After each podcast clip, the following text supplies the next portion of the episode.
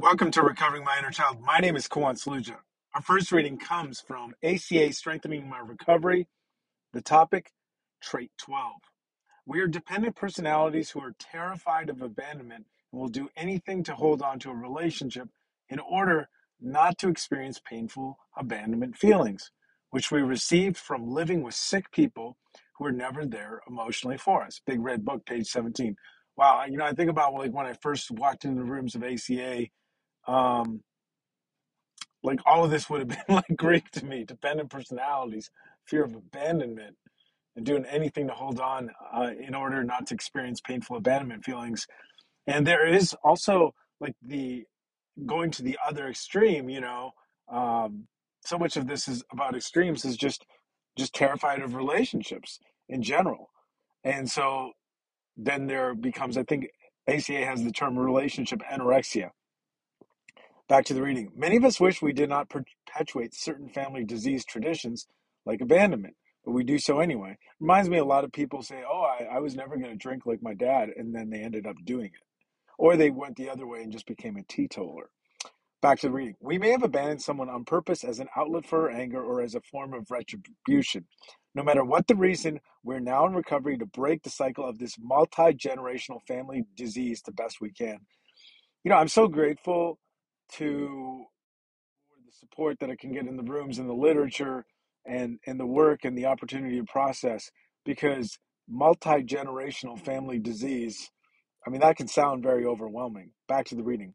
The idea of not abandoning others may feel like a foreign concept. Maybe we just don't know how to stay. How to feel safe long enough to be intimate it can feel terrifying to get close to others. Yeah, you know, I think being intimate is diametrically opposed to giving you know being terrified of, of making mistakes because it's that vulnerability. Um, and then not staying in one place leads to a lot of ru- running you know?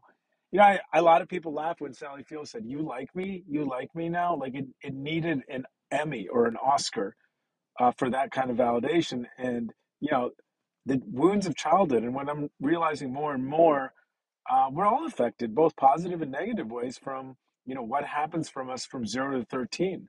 And it's interesting that Alice Miller talks about uh, we don't, you know, most biographies just pretend, just kind of gently gloss over the zero to thirteen age frame. Back to the reading. Being with fellow travelers in this program is a first step in practicing what it's like to tolerate intimacy it's also where we can learn to communicate, resolve problems, and forgive in ways we were never taught. We perform a real act of courage when we do things differently in recovery. We can practice, we can do it. This is our living amends, a gift to ourselves and others in recovery, and perhaps to our families as well.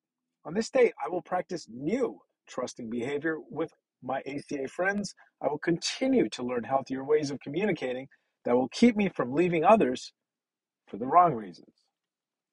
Our next reading also comes from ACA Strengthening My Recovery and the topic, letting go. To ask an adult child to surrender control is like asking someone to leap from an airplane without a parachute. Without recovery, an adult child can live in terror of letting go of control. counselor once said that the reason adult children have such a tight death grip on everything is because we're afraid if we let go, things won't be okay. Right. And that's the uh, staying in that survival mode. And that's why I love Pete Walker's From Surviving to Thriving. Fear holds us in bondage. And I think not just the bondage, but the ability to play the tape forward, to play the tape, you know, looking at last examples. You know, fear is just an illusion that can, is just, wow. We learned it so well growing up from those we love most. As children, we were afraid to go home, afraid to leave home, afraid we did something wrong, afraid we weren't good enough, afraid somebody was going to get hit or cut, kicked, we feared for our lives, and the list goes on. And I think certain events, you know, while processing, moving has for the most part been always good, but there was a couple times um, that it wasn't, you know. So afraid to move, afraid to, you know, choose different routines. Back to the reading. In the past, when things happened in our lives, we felt guilt or shame. We learned how to hold our breath and expect the worst. Today, in our recovery program, we learned many new behaviors, including letting go with the help of our higher power, our support group, our sponsor, and the roadmap of the 12 steps. In ACA, we learn to love and accept each other just the way we are. When conflict arises, and we know it will, we as adult children have the opportunity to practice each and every day how to become actors, not reactors, until we feel safe and comfortable. On this day, I will remember the slogan, let go and let God, asking my higher power the strength to relax, reflect on the things I'm powerless over. And that concludes today's recovery. Uh, today's recovery, that includes today's readings for Recovering My Inner Child. Until next time, this is Kawan Saluja reminding myself to pause because that's where my higher power is.